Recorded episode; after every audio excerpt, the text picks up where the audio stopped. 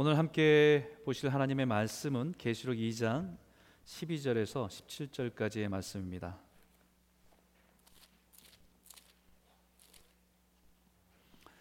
계시록 2장 12절에서 17절까지의 말씀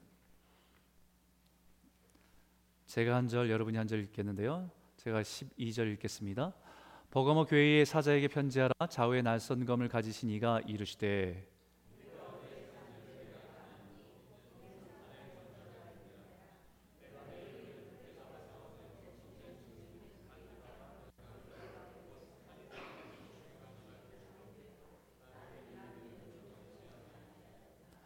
그러나 내게 두어 가지 책망할 것이 있나니 거기 내게 발람의 교훈을 지키는 자들이 있도다.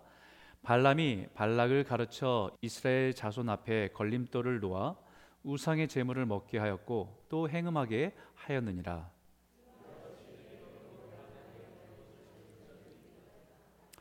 그러므로 회개하라 그러지 그리하지 아니하면 내가 내게 속히 가서 내 입의 검으로 그들과 싸우리라. 귀 있는 자는 성령이 교회들에게 하시는 말씀을 들을지어다. 이기는 그에게는 내가 감추었던 만나를 주고 또 흰 돌을 줄 터인데 그 돌 위에 새 이름을 기록한 것이 있나니 받는 자 밖에는 그 이름을 알 사람이 없느니라. 아멘. 아, 매년마다 영국의 경제 분석 기관에서 어, 세계에서 가장 살기 좋은 도시를 선정합니다. 아마 여러분들은 뭐 여기에 대해서 좀 관심도 있고 아마 들어본 적이 있을 거라고 생각됩니다. 우리가 살아가는 이 밴쿠버가 세계에서 가장 살기 좋은 도시의 1위가 된 적도 있고 늘 10위 안에서 이렇게 아, 다른 도시에 사는 사람들의 선망이 되는 도시에 살고 있, 습니다 2022년 아, 세계에서 가장 살기 좋은 도시는 어디일 것 같습니까? 어디일 것 같아요? 제일 살기 좋은 도시. 네? 밴쿠버요. 네. 근데 요, 안타깝게도 올해는 밴쿠버가 아닌 것 같아요. 올해는 오스트리아 빈입니다.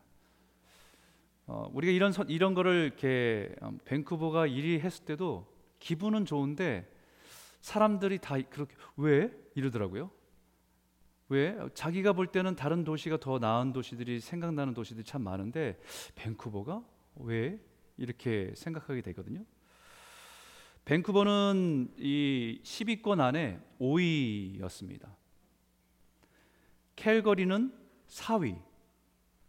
캘거리 사람들은 어 진짜 이렇게 물어볼지도 모르겠습니다. 그리고 토론토는 8위. 10위권 중에 세 개 도시가 아, 캐나다에 있는 도시들이 세계에서 가장 살기 좋은 도시로 이렇게 선정된 거죠. 대한민국의 서울은 60위. 그리고 세계에서 물가가 가장 비싼 도시로 선정된 것은 세계 10위가 서울 이렇게 포함됐습니다. 여러분 이런 순위의 도시를 발표할 때마다 우리는 동의를 아 그래 동의가 되는 부분도 있지만 사실은 동의가 안 되는 부분도 있죠. 정말 왜 이렇게 질문을 하게 됩니다. 머릿속엔 다른 도시들이 더 좋은 도시들이 참 많다고 생각되거든요.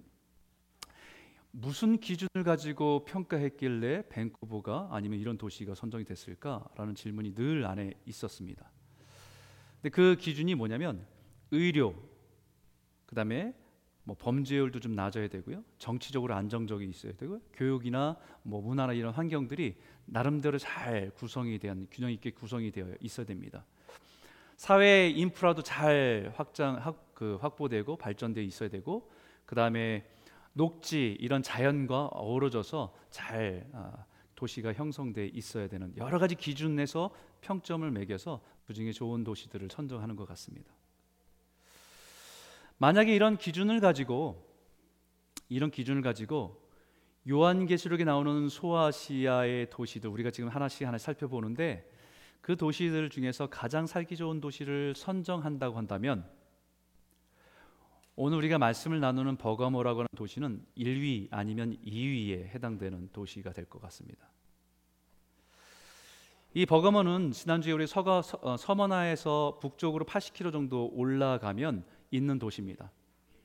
해발 300m 정도의 고지대에 위치한 도시로 알려져 있고 버가모라는 도시는 로마 지배 중에서 아시아 전체를 통치하기 위해서 설치한 총독부가 있을 만큼 로마 제국의 정치적으로 행정적으로 중심지의 역할을 하는 도시가 버가모입니다.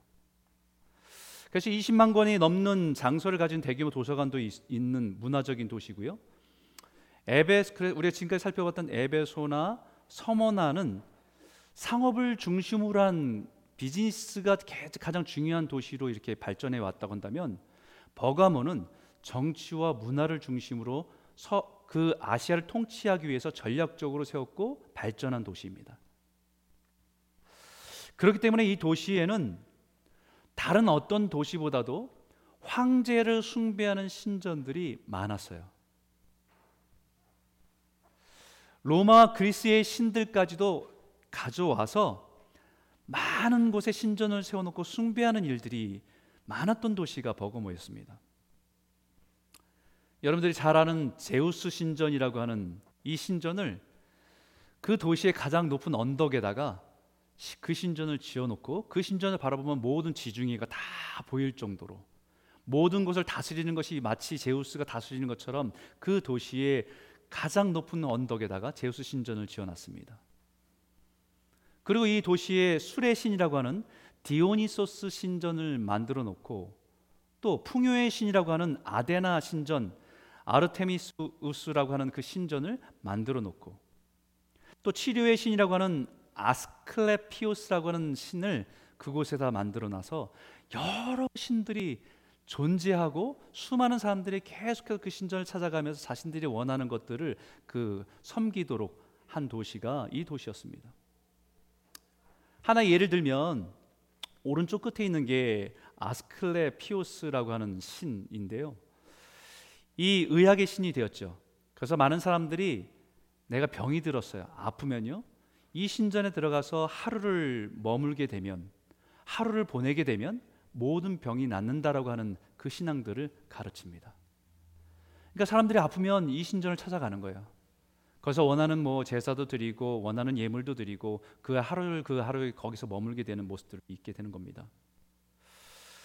결국 이 온 도시가 이 버가마를 온 도시의 문화가 사람들의 지적인 욕구들을 충족시켜주고 육적인 욕구를 채우기 위한 모든 것들을 숭배하도록 만든 곳이 버거머라는 거예요. 자신의 운명이 어떻게 될까, 내 인생의 행복은 어떻게 될까라고 하는 것에 그 마음을 가지고 제우스 신에게 갑니다. 그리고 제사하고 거기에 대한 어떤 자기에게 마음의 그런 위로를 받기도 하죠. 아스클레피오스라고 하는 신에 의탁해서 숭배하기도 하고 물질의 풍요를 구할 때는 아데나 신에 나아가서 자기에게 부유함을 달라고 구하기도 하고 쾌락이나 즐거움을 위해서는 술의 신을 찾아가서 디오니소스 신을 찾아가서 거기서 벌어지는 그 향락과 잔치에 기, 즐기면서 그 문화를 누리고 있었던 사람들이 버거모에 사는 사람들이었어요. 어, 이것을 오늘날 비유로 어, 생각하면 어떤 도시가 되겠습니까? 세계적인 유명한 손가락 꼽는 유명한 대학이 있는 도시일 겁니다. 뿐만 아니라 그 도시에는 최고의 의술을 자랑하는 종합병원이 있는 도시예요. 세계 금융의 심장이라고 하는 그 거리도 있습니다. 월과 같은 거리가 있습니다. 또 온갖 명품과 가장 화려한 것들을 판매하는 백화점이 즐비한 거리도 있을 정도입니다. 이런 도시가 있다고 한다면 누구나 다 가보고 싶을 거예요. 누구나 다 아, 저런 도시에 살면 좋겠다라고 하는 흠모하는 도시가 될 것 같습니다. 그런데 주님은 이런 도시에 대해서 우리의 생각과는 전혀 다르게 이렇게 말씀하세요. 12절인데 같이 한번 읽어보겠습니다. 시작. 내가 어디에 사는지를 내가 아노니 거기는 사탄의 권자가 있는 데라. 내가 내 이름을 굳게 잡아서 내 충성된 증인 안디바가 너희 가운데 곧 사탄이 사는 곳에서 죽임을 당할 때에도 나를 믿는 믿음을 저버리지 아니하였도다. 네가 어디에 사는지를 내가 아노니 거기는 사탄의 권자가 있는 데다라고 말합니다. 사탄의 권자가 있는 곳. 사탄이 통치하고 다스리는 곳이다라고 말해요. 이 말씀을 유진 피터슨 교수의 메시지라는 성경에서는 사탄의 영향력 아래에 있는 곳이다라고 말합니다. 마치 제우스 신전을 중심으로 온 도시가 영적으로 우상 숭배에 빠져서 사탄의 영향력 가운데 있는 그 모습을 사탄의 영향력 가운데 있는 도시다라고 말하는 거예요. 버가모 같은 도시가 우리 가운데 있다고 한다면 우리는 아, 이 세상에 이렇게 화려하고 좋은 곳이 있나라고 하는 부러워하는 도시가 될지 모르겠지만 주님은 아니다. 그곳은 사탄의 권자가 있는 곳이다라고 말씀하세요. 사탄의 어두운 영향력 가운데 있는 곳이다라고 말씀하시는 것입니다. 이거는 우리가 보지 못하는 것을 주님이 보시는 그 도시의 영적인 실상이라는 겁니다. 그래서 주님이 우리에게 내가 어디에 사는지를 내가 아노라라는 그 말 속에는 사탄의 영향력 가운데 사는 도시에서 네가 당신이 무엇을 하고 살아가는지를 안다라는 거예요. 내가 어디에서 사는지를 내가 아노니라는 이 말씀 속에는 그 사탄이 다스리는 통치 아래 있는 그 도시 속에서 죄를 즐기고 쾌락을 즐기며 진리를 타협하고 어둠에 거하고 살아가는 사람들에게는 엄청난 두려움의 말씀입니다. 그러나 그 영적인 어두운 도시에서 빛의 자녀로 살아가고 살아가기 위해서 진리를 들고 싸우는 사람들에게는 내가 네 그 도시에 사는 너를 안다라고 말씀하시는 그 말씀은요 커다란 위로가 됩니다. 내가 어디에 사는지를 내가 아노니라 이 말씀의 이 말의 의미 중에는 얼마나 그 가운데서 믿음으로 산다는 것이 어려운지를 아신다는 겁니다. 그 중에 충성된 지도자였던 안디바가 안디바라고 하는 지도자가 한 사람이 있었어요. 그 대표적으로 그 사람은 자신의 신앙을 지키기 위해서 순교할 수밖에 없었던 사람을 언급하고 있습니다. 이 버가모 교회에 믿음을 가지고 살면서 세상과 타협하지 않고 제우스 신 앞에서도 황제 신 앞에서도 아닙니다. 나에게는 오직 주님이 나의 왕이십니다. 주입니다라고 고백하기 때문에 순교의 자리에 있었던 안디바가 있었던 교회가 버가모 교회예요. 황제 숭배를 강요하는 그 자리에서도 믿음을 저버리지 않고 믿음을 지켰던 기꺼이 순교에 응했던 지도자였던 안디바가 있었던 교회가 버가모 교회라는 거예요. 여러분 여기에 내가 어디에 사는지 내가 안다라고 말씀하셨는데 이 산다라고 하는 이 단어가 참 성경 구별돼서 많이 사용됩니다. 이게 산다라는 것이 거하다, 내주하다 뭐 이런 뜻이거든요. 그래서 이 산다라고 할 때 두 가지 의미가 있어요. 하나는 어, 주님이 우리 안에 들어와서 사신다라고 하실 때는 한 번 들어왔다가 그냥 떠나는 방문객이 손님이 아니라 주인이 되어서 영원토록 함께 하신다라고 하는 함께 살아간다라고 하는 의미의 단어가 있고요. 또 하나의 단어는 잠깐 머물렀다가 떠나는 거예요. 성령이 우리와 함께 계신다, 우리 안에 사신다, 예수님이 우리 안에 계신다라고 하실 때는 이 단어를 씁니다. 카토이케오라는 단어 써요. 주님이 한 번만 잠깐 오셨다 떠나는 게 아니라 우리와 영원토록 함께해서 우리를 다스리신다라는 말씀입니다. 근데 여기에 내가 어디에 사는지 아논이라고 말씀할 때 이 단어를 썼거든요.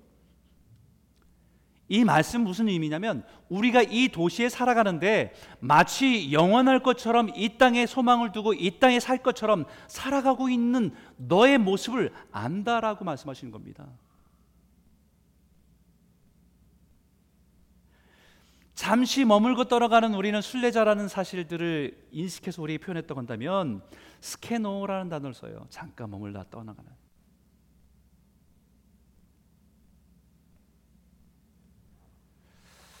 우리는 어느 도시든 우리가 하나님이 인도하시는 대로 살아갑니다. 더 좋은 도시도 살아갈 수 있겠죠.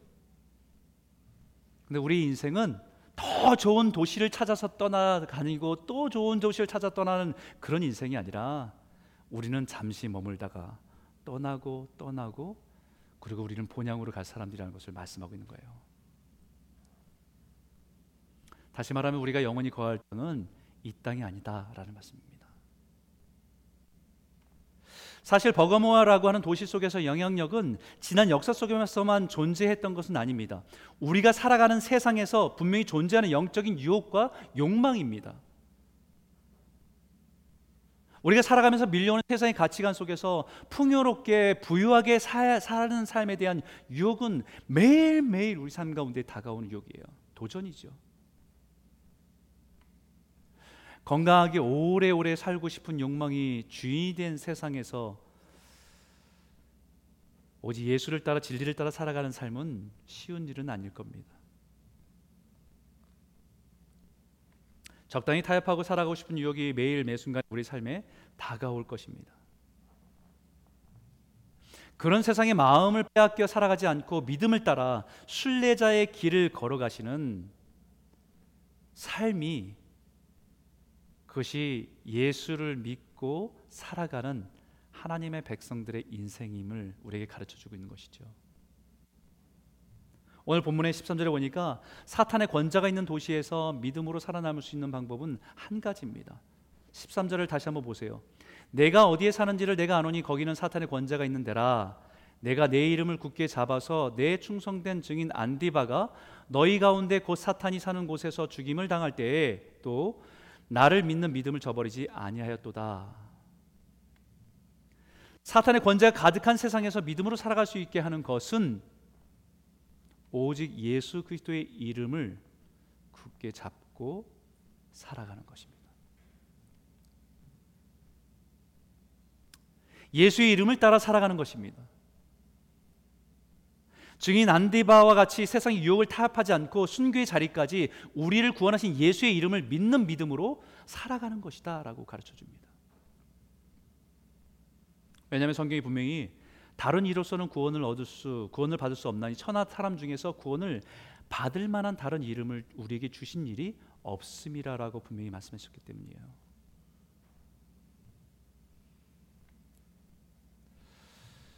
오직 예수 그리스도의 이름에 구원이 있습니다. 예수의 이름에 생명이 있고 예수 그리스도의 이름에 능력이 있습니다. 그리고 그 예수 그리스도의 이름에 우리의 소망과 위로가 다 있어요. 사랑하는 성도 여러분, 예수의 이름으로 날마다 세상 속에서 승리하며 살아가는 저와 여러분 모두가 되시길 주의 이름으로 축원합니다. 근데요. 이 사탄의 영향력 속에서도 가득한 도시에서 순교자를 배출한 이 교회가 이런 교회도 믿음을 지키지 않 믿음을 저버리지 않고 지킨 이 버가모 교회에도 문제가 있었어요. 그 문제를 14절과 15절에 이렇게 말합니다. 같이 한번 읽겠습니다. 시작. 그러나 내가 두어 가지 책망할 것이 있나니 거기 내게 발람의 교훈을 지키는 자들이 있도다. 발람이 발락을 가르쳐 이스라엘 자손 앞에 걸림돌을 놓아 우상의 제물을 먹게 하였고 또 행음하였느니라. 이와 같이 내게도 니골라 당의 교훈을 지키는 자들이 있도다. 여러분 사탄은 끊임없이 하나님의 백성을 무너뜨리기 위해서 온갖 일을 시도합니다. 때로는 박해로, 때로는 핍박으로 막 우리의 삶을 흔들어 놓기도 하죠. 근데 여기에 진짜 조심해야 될 것은 뭐냐면 발람의 교훈이라고 하는 것을 조심할 것을 말합니다. 이것은 민수기 22장에 있었던 사건의 대표적인 인물을 여기에 표현하고 있는데 민수기 22장에는 이제 출애굽한 이스라엘 백성들이 광야에서 40년을 다 보내고 모세의 이끌림을 받아서 요단 동편으로 올라갈 때입니다. 가나안 땅에 이제 들어갈 때예요. 그런데 그 땅에 지나갈 때 모압 왕 바락이라고 하는 모압 왕이 이스라엘 백성들이 자기 땅을 지나가는 것에 대해서 그 두려움을 갖게 됩니다. 왜냐하면 그동안 소문을 너무 많이 들었거든요. 이들이 지나가는 곳마다 기적 같은 일들이 있어서 전쟁에서 수많은 민족들이 죽고 깨지는 일들을 들었기 때문에 굉장히 두려웠어요. 그래서 이 바락이라고 하는 왕이 그 지역에 이, 그 지역에서 유명한 신탁 점을 치는 신탁을 하는 발람이라고 하는 사람을 불러다가 금은 보화를 준비해 놓고 그걸 보여줍니다. 그리고 네가 이 이스라엘을 저주하면 이 모든 것을 주겠다고 해요. 이 발람이라는 사람이 그 돈을 보니까 너무 갖고 싶은 거지요. 그런데 나름대로 자기의 신탁을 하는데 그 가운데 하나님께서 그에게 분명히 말씀하셨어요. 그 백성은 내 백성이기 때문에 그들을 저주하지 말라고 오히려 축복하라고 하세요. 자기는 그 금은 보화를 가지고 그 바락이라는 왕의 그 말대로 그렇게 해주고 싶은데 영적으로 완전히 압도가 된 겁니다. 그래서 그 바락 왕 앞에서 자기는 저주할 수 없다고 그러면 축복을 세 번을 해요. 그런데 거기선 그 얘기를 그렇게 끝납니다. 그런데 나중에 이 발람이라고 하는 사람이 발에게 자기는 저주할 수밖에 없지만 그런데 저들을 무너뜨릴 수 있고 저들을 어, 타락하게 할 수 있는 방법 하나를 가르쳐 주겠다고 해서 가르쳐 줘요. 그게 뭐냐면 모압 여인들을 그들에게 보내서 축제를 하게 하고 거기서 음행을 하게 하는 일입니다. 그게 민수기에 있어요. 민수기 22장, 25장까지예요. 그 일로 인해서 수많은 사람들이 타락하게 되지요. 모압 창녀들로 인해 숙제를 하고 이스라엘 백성들이 유혹해서 우상 숭배와 신앙을 버린 일까지 생깁니다. 그 일로 인해서 이스라엘 사람들이 미혹되어서 음란화되고 음, 우상 숭배에 빠지고 수많은 사람들이 수만 명이 이스라엘 남은 자들이 심판을 받아서 죽임을 당한 사건을 기록하고 있습니다. 그 가르침이 지금 교회에 스며들어왔다라는 거예요. 대표적인 그 지도를 그 교훈을 가리킨 사람이 누구냐면 니골라라고 하는 사람이에요. 니골라 당. 지난 우리 에베소 교회를 묵상하고 나눌 때 에베소 교회는 니골라 당의 거짓됨과 잘못됨을 드러내는 진리를 지키는 싸움을 해나면서 사랑을 잃어버렸어요. 이 교회는 자신들이 이 니골라 당의 교훈을 받아들이고 관용하고 너그럽게 했는데 진리를 잃어버렸어요.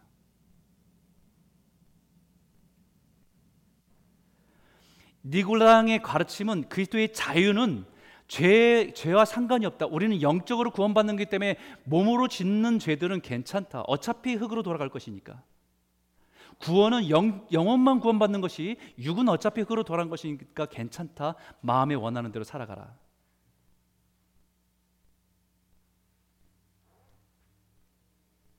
그것이 그 시대의 그 도시 사람들에게 방탕과 음란함이 문화가 된 사람들에게는 예수를 믿으면서도 적당히 타협할 수 있는 가르침이 된 거예요.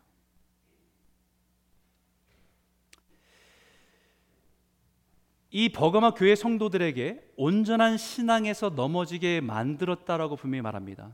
걸림돌이 되게 했다고. 이 걸림돌이라는 단어가 여러 번 여기 말씀드렸지만 원어로는 σκάνδαλον이라고 하는 말이에요. σκάνδαλον. 이게 영어로 이제 파생되면서 scandal이라는 단어가 나오는데 원래의 의미는 사냥꾼이 새들이나 산짐승을 사냥하기 위해서 덫을 놓았다는 거예요. 덫을 놓은 곳에 탁 잡힌 겁니다. 사탄은 교묘하게 우리에게 신앙생활한 우리들에게 그럴듯한 미끼를 놓아서 덫에 걸려 넘어지게 했다는 것입니다. 물질과 욕망의 유혹에 넘어져서 자신의 신앙을 버릴 뿐만 아니라 다른 성도들까지 동일한 죄를 짓도록 유혹하는 일이 교회 안에 스며들어 왔다는 거예요.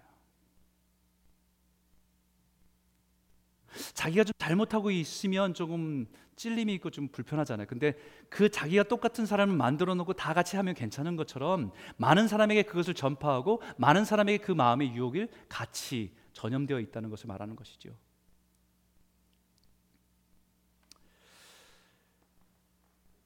여러분 여기에 버가모 교회가 박해와 핍박 속에서 순교의 피를 흘린 교회입니다.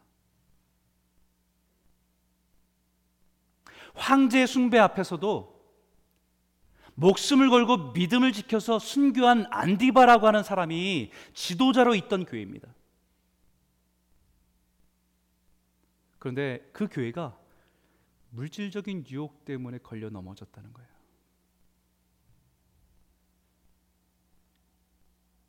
여러분 사람이 넘어지는 것은 거대한 언덕에 걸려 넘어지는 것은 아닙니다. 작은 돌뿌리에 걸려 넘어지는 거예요. 박해와 핍박이라고 하는 거대한 언덕을 헉헉거리면서 온몸이 정말 힘들어서 다 탈진할 정도로 힘들어도 기어 올라간 사람이 내리막에서 내려가다가 작은 돌에 걸려 넘어지는 거예요. 황제를 주라고 고백하는 자리에서는 목숨을 걸고 믿음을 지킨 사람이 눈앞에 있는 작은 물질적인 이익 앞에 자신의 신앙의 양심을 눈 감아 버리는 겁니다. 황제를 숭배하지 않으면 목숨을 잃을 수 있는 그 자리에서는 믿음을 지킨 사람들이 자신의 생활로 돌아가서는 아주 작은 일에 물질과 유혹의 욕망에 넘어져 버리는 거죠. 자신이 신앙생활하면서 중요하게 여기는 것들, 주일 성수들 정말 중요하게 여기는 뭐 하는 것들 있잖아요. 그것을 철저하게 지켰다고는 자신의 신앙에 대한 자부심이 있는 사람이 비즈니스를 하면서 사람을 만나면서 작은 이익 때문에 신앙을 양심을 버리는 거예요.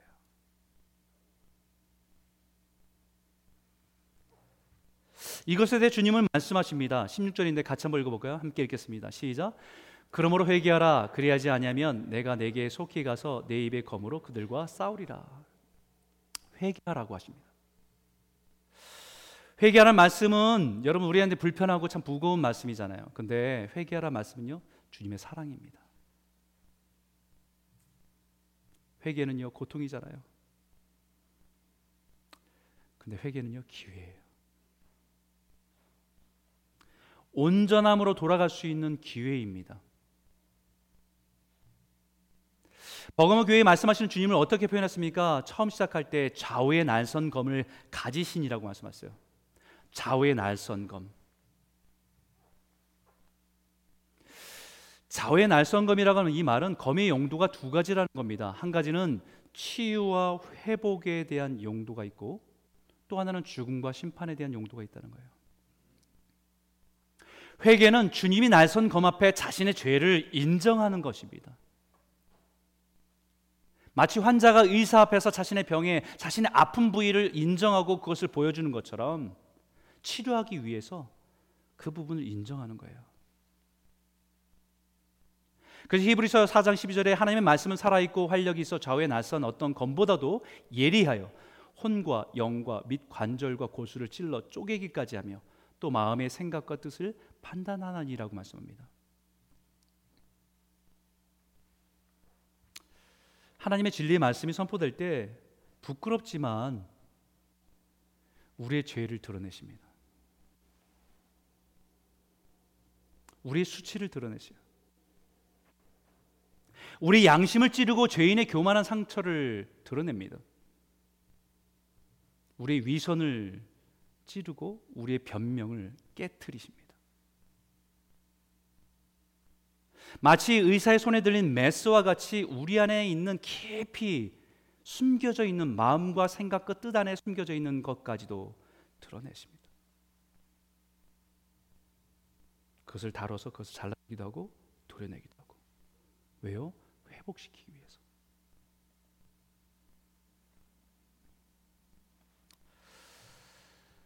가끔 우리 교회 뭐 여기 밴쿠버에 사시는 이민자들은 어, 사시다가 이렇게 한국에 방문할 기회가 있어 가시잖아요. 그러면 꼭 나이가 있으신 분들은 꼭 하는 게 있습니다.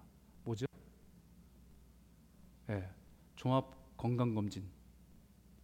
그죠? 한국에 가면 다 한번 다 하잖아요. 그런데 한국에 가서 가끔 이제 방문해서 이제 검사를 하다가 아, 오랜만에 가서 검사했는데 발견되는 게 있어요. 캔슬. 놀래죠. 근데 그게 아주 초기예요. 그러면 그 발견된 것에 놀래기도 했지만 대부분 많은 분들이 되게 기뻐하세요. 큰일 날 뻔했다고. 큰 수술은 아니지만 그 단계에서는 뭐 복강경으로 간단하게 이렇게 수술해서 제거해요. 너무 기뻐하세요. 큰일 날 뻔했다고.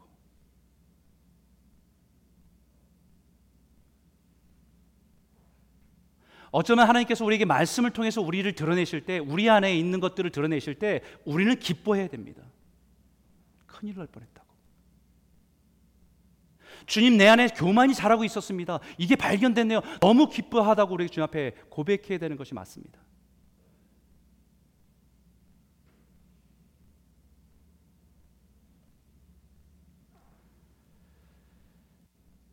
오늘 주님께서 여러분들에게 하나님의 말씀으로 우리를 보게 하셔서 우리 안에 있는 것을 들춰내시면 감추기보다는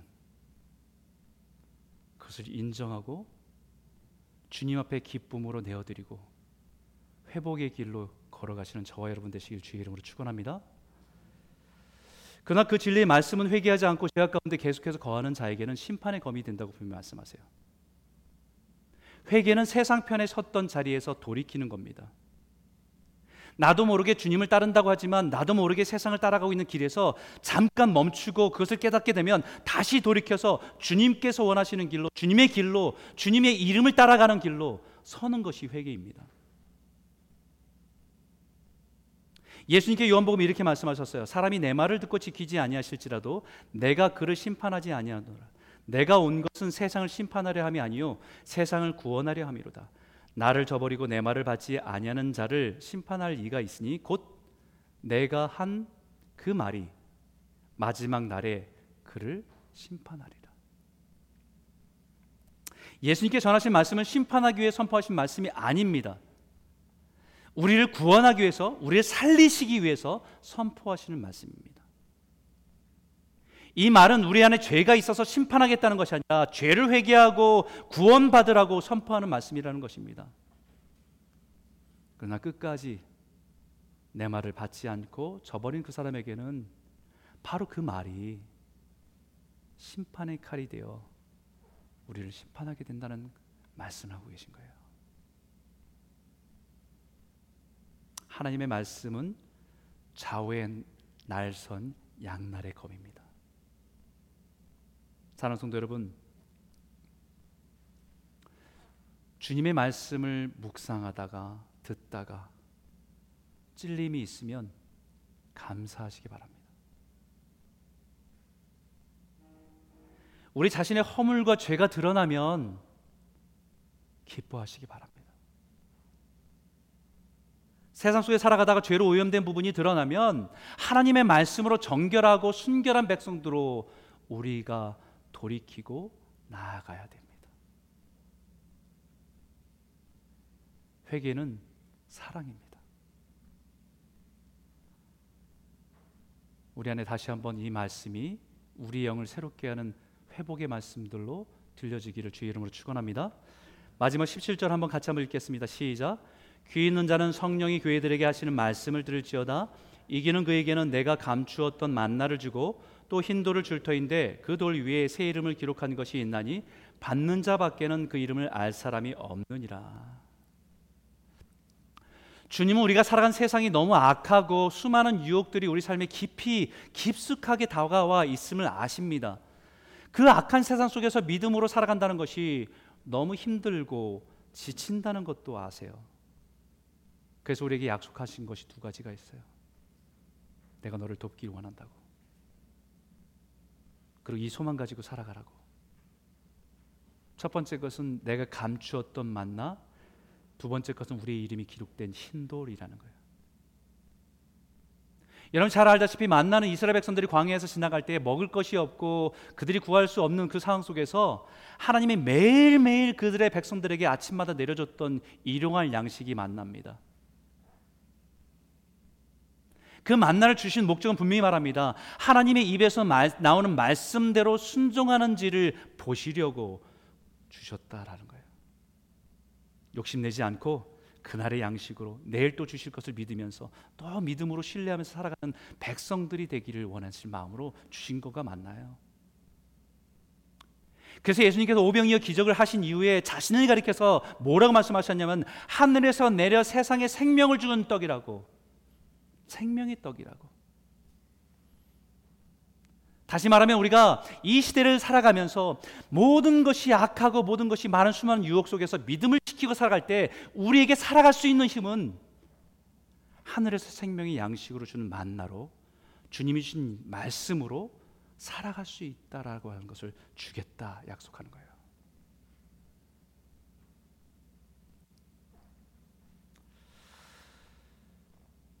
이 말은 다시 말하면 날마다 우리의 세상의 영적인 도전과 유혹 속에서 하나님의 말씀으로 싸우며 살아간 자들에게 감추었던 만나 생명의 떡인 주님의 말씀으로 우리를 먹이고 힘내게 하고 살아가게 하겠다는 약속이에요. 그 말씀이 세상을 이기게 합니다. 두 번째 약속된 선물은 흰 돌입니다. 이 돌에 대한 여러 가지 견해가 있지만 그 중에 두 가지가 가장 강한 지지를 받고 있는 해석이 있는데 한 가지는 그 당시의 경기장에 들어갈 때 초대장과 같이 흰 돌에 이름이 새겨져서 그것을 보여주고 들어가야 됩니다. 지금 뭐 프린터 되거나 아니면 뭐 그 셀폰으로 초대장이나 이런 것을 받아서 가지만 그 당시에는 돌에 이름이 새겨진 것을 가지고 들어가야 돼요. 입장권입니다. 들어갈 수 있는 자격을 얻게 되는 거예요. 또 다른 법, 그 견해는 법정에서 막 어떤 판결을 낼 때 이 판사가 무죄 판결을 선포할 때 흰 돌을 던져요. 흰 돌과 검은 돌이 있는데 유죄 판결할 때 검은 돌을 던지고 무죄 판결할 때 흰 돌을 던집니다. 오늘 우리가 살펴본 버가모 교회 말씀의 분위기를 전체적으로 살펴볼 때 좌우에 날선검을 가신 주님께서 우리의 모든 것을 아시는 주님께서 우리가 믿음으로 살았던 것과 죄와 타협하고 살아왔던 모든 것에 대한 그 유혹 속에서도 믿음으로 견디고 살았던 그 삶에 대해서 하나님의 심판 앞에 하나님의 법정에서 우리를 향해 흰돌을 무죄를 선포하신다라는 거예요.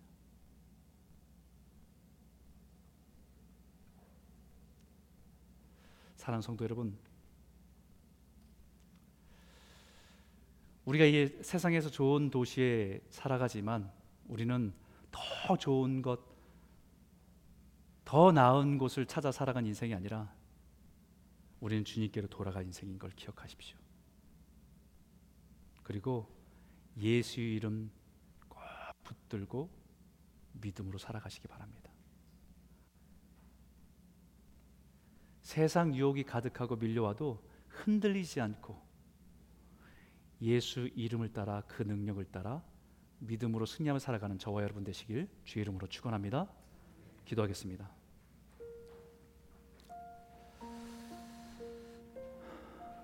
여러분 우리는 어쩌면 세상 사람들이 가장 살고 싶어하는 도시에 살아가는 성도들입니다. 그런데 우리는 그 그런 상황 속에 살아가면서도 우리에게는 참 감사보다는 우리가 지금 누리지 못하는 부족한 것으로 인해서 우리가 많이 마음이 무너질 때도 있고 근심하고 살아가고 있지는 않습니까? 세상 사람들이 좋아하고 세상 사람들이 바라고 있는 도시에 살면서도 우리 마음에는 평강이 없어서 곤곤곤 살아가고 있지는 않습니까? 다시 한번 우리가 다시 한번 기억하면서 우리가 감사하고 우리가 기뻐할 것은 좋은 도시에 좋은 환경에 살아가는 것이 아니라 주님 안에 살아가는 것을 위해서 감사하십시오. 이번 추수감사절에 우리가 그 우리의 감사들이 주님 안에서 이것을 회복하는 감사가 넘쳐나길 소원합니다. 때로는 넘어지고 때로는 우리는 경제적으로 어렵고 때로는 우리의 문제가 있고 여러 가지 어려움들이 있어도 우리는 주님 안에 붙들려 있는 하나님의 백성으로 살아감의 감사가 회복되고 그 은혜로 걸어가는 저희들 됐으면 좋겠습니다. 우린 순례자입니다.